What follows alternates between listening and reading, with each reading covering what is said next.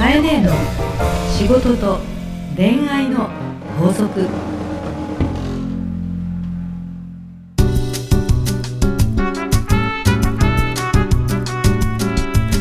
番組ナビゲーターのナグーです。カエネの仕事と恋愛の法則始まりました。それではカエネ今週もよろしくお願いします。よさあ、6月の配信はですね、公開収録の模様ですねそうですね。とっても楽しかったですね。今年もね。楽しかったですね、うんいろんな人に会えましたし、やっぱリスナーね、顔が見えるっていいですよね。顔が見えるこれ一番ですよね、でみんな酔っ払いながら質問してるから、あの 後で大丈夫だったでしょうかみたいな 問い合わせがあったりとかですね。あのみんなその時はもう気軽に喋ってるんですけど、後で冷静になってからやばみたいに思ってる人もいっぱいいたようですけど、はい結果としてほとんどそのまま流しましたね。それがはいこの番組のいいところ、そうですね。ほぼノーカットでっていう感じなんですそうよね、ですね。でもそれがまた臨場感があってよかったんではないかなと思います。そうですね、まああのはいやっぱビストロ、蝶々、うん。久しぶりに私も行ったんですけど、初めての方もみんな美味しい、美味しいって、ありがとうございます。またとってもね繁盛店ですから、はいまた近くに来たらおお立ち寄りいただきたいと思います。皆さんも。はい、では、じゃあ、かえね、はい今週もですね、かえねと仕事と恋愛の補足、よろしくよろしくお願いいたしますお願いいたします。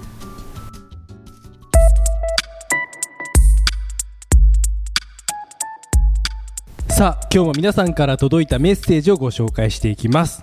ポッドキャストネームぴよぴよさんです。はい、かえね、こんにちは。こんにちは。えーこれまでネットショップでハンドメイドのバッグやアクセサリー、クッションなどを販売してきました、えー素晴らしい。はい。えー一番の悩みどころは、うん。いつも価格設定です。はい。私は安く設定しがち、うん。なかなか大きな収入にならず、うん。もう少し値段設定を高めにしようかと考えるのですが、はい。これまでのお客さんが離れてしまいそうでなかなか決められません、はい。この価格設定についてアドバイスをいただけたら嬉しいですとはい。いやこれ結構、うん教えてほしいって人多いんじゃないですか、うん。あのー高めにしようと考えるんですとか、うん安く設定しがちとか書いてあるんですけど、はいえっと何を根拠にそう思ってるのかな？まあ、多分自分の感覚なんでしょうかね、まあ、あと自分のその作ってみる商品価値っていうのは、うん。まあ、こんぐらいなんじゃないかっていうのは多分あると思うんですけど、うん。ただ、やっぱり安めにこう設定してしまうっていうのもちょっと僕なんとなく分かるような気がしますね、うんやっぱいろんな人に届けたいと思った時に、うん。やっぱ安くした方がうん買いやすいっていうのあるじゃないですか、うんうん、そうですね。はいまあ多分なんだろう問い合わせを読んでるとお一人で作って売ってるんだろうね。ハンドメイドだから。そうです。ね個人でやられてるんですかねそうですよね。価格設定って原価から弾くのか、うん、顧客の付加価値とかから弾くのかの2つあるんですね。で、えっと、原価から弾くっていうのは材料費とか。うんうん。ね、もともと例えば5000円のものを売るのに、えー実際には、えー、と材料が、まあ、1000円かかってますとか、うん。えーそれからあの発送する手間とか、えーうんそれから宅配料とか、うん、ありますよね。中のあのなんだろう伝票とか、はい。ね、いろんなものをこう計算していくと、はい。最低限度で、まあ、例えば2000円かかってるとか。はい。そしたらその2000円かかってるものに対して、はい。えー倍掛けはい。なので、例えばまあ50%利益を取ろうと思ったら、えー、とその倍で4000円。4000円にしようかなとか、はい。まあ、そうやってその原価から弾いていくのか、またはその商品そのものを見たときに、はい。えー、と原価からではなくてこれ自分だったらいくらで買うかなとか。えあそういう考え方もあはい、るんだ、そういうまあ値頃感とか付加価値観みたいなイメージで、ー。えーとまあ、付加価値観というのはちょっと後で話そうと思うんですけども、はい。まずは見た目の出来上がったものをうん。世の中全体から見たときに、えよそよりちょっと安いと感じてくれる値頃感がうん。どれくらいなのかなっていうのから見るっていうのと両方あると思うんですよね。はい。でこの人はまあ個人でハンドメイドで売ってるので、はい。まあ儲けなくみんなに喜んでほしいと思ってんなら、はいいいんじゃない？安くてもと。まあ今のままでも。うん。ただやっぱこの人は、うん。やっぱり今の状態もいいんだけど、うん。やっぱり大きな収入にならないっていうところなので、うん。本当は心のどっかで、うん。まあ、もうちょっと高くしたいなっていう希望もあるんでしょうね。そのもうちょっと高くが、はいさっき言った、その他のものから見たときに、うん。自分がもうちょっと高くした価格が、えっと自分の商品価値に対してその価格が他から見たとき、うん、お客様目線で見たときに、うん。高く見えてるのか値頃感は安く見えてるのかが問題なんです。問題ですね。そうそうそうそう。じゃあそれを知るにはうん。どうしたらいいですかね？いやまずこれはい。ネットショップでしょ、はい。そしたら自分の商品とよく似ているレベルとか、はい。自分の商品に、まあえっと、なんだろう素材とかはいクオリティとかはい品質価値が類似しているというものがいくらで売られてるかといあう探してみる。そうです調査を絶対しない調査。といけないですね。まあ、これがマーケティングっていうことなんですけどもマーケティングが必要なんだ。まずは、はいえっと、競合調査をして、はい。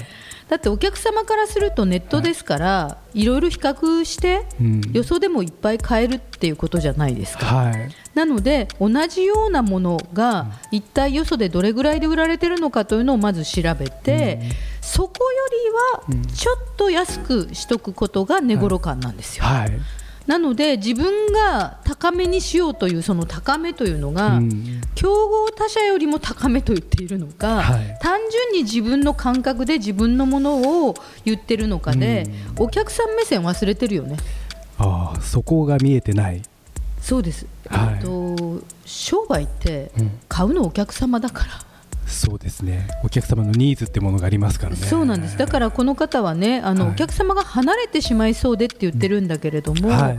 えっと、今まで買った人が離れていくということはもちろんあるん大事なことなんだけども、はい。そもそも本当に離れるかどうかも含めて、うんまずは、えっと、よそ様の商品がどれぐらいで出てるかっていうことをちゃんと調べて、はいはいその上で価格帯はこの辺かなっていうこととえそれから原価から見て、実際にそれで利益幅がちゃんと取れるものなのかっていうのを見る。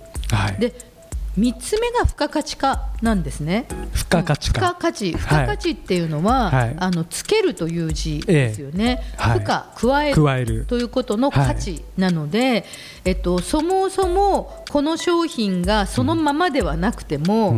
ねえっとこの商品がよりもっと魅力的な価値を他に何をもたらせてるかと。うん。例えばすごく歴史的な価値、はい。ヴィンテージなんて。あもともとの価格はい。いくらでしたかみたいなものが、はい。ね、人々のあのニーズによって欲する人がいっぱいいると、はいヴィンテージのあのものって高くなっていくじゃないですか跳ね上がりますからね。そうですよねやっぱ価値が付加価値が上がるというか。はい。もう典型なのが例えば絵画なんてえご本人存命の時にご存命の時に描いている時には貧乏だったのに 亡くなってから何億にもなっているものが売買されるって世界ってあるじゃないですか。ありますよね。まあ、それはすごい極論な話なんですけども、はい。えっと、実際に自分の商品に価値が一体何があるのかと。うん。うん。例えば自分のそのセンスというものがいかにそのまあ研究勉強してきたとか、はい。えっと人々から見た時にそのセンスがより同じ値段なんだけども、うん。この感性は出ないよねとうん。いったような例えばカラーのコーディネート力がすごくあるとか、はい。何らかとの組み合わせ力があるとかね、はい。えーとかすごく限定的な時期にしか取れないものであるとか、何らかの特別感みたいなものを条件的につけていくことによってもともとの原価とかそれから競合とは関係のない、あの付加価値というのが生まれると思うんですよね。まあそうですね。それももうちょっと考えてみてほしいなと思いますけどね。わかりました。うん要はピヨピヨさんが作っている価値、はいハンドメイドで売ってるって書いてあるんだけど、うんピヨピヨさんの独自性って何ですかとはい。ピヨピヨさんでなければならないこと、はい。うん同じようなアクセサリーとか同じようなクッションではなくて、うんピヨピヨさんにしかできないはい。ことを追求していってほしいんですよ。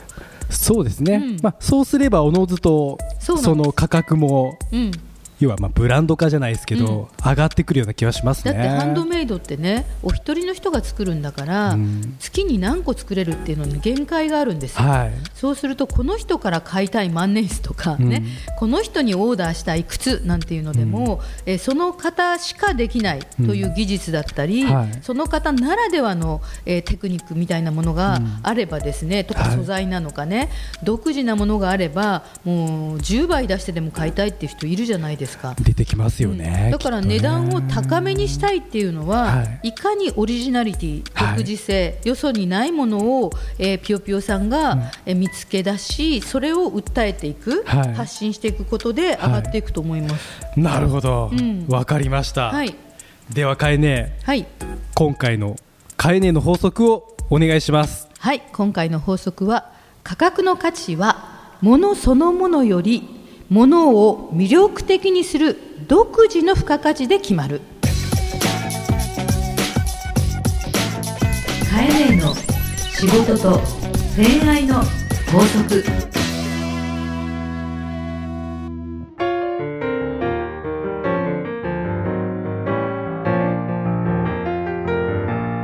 さあエンディングのお時間ですがかえね、まあ、今回はそのものだけじゃなくても、うん。その人の持っている能力とかはいも言えますよね、そうですそうです、は例えばね、はい。私たちの仕事でも、はい。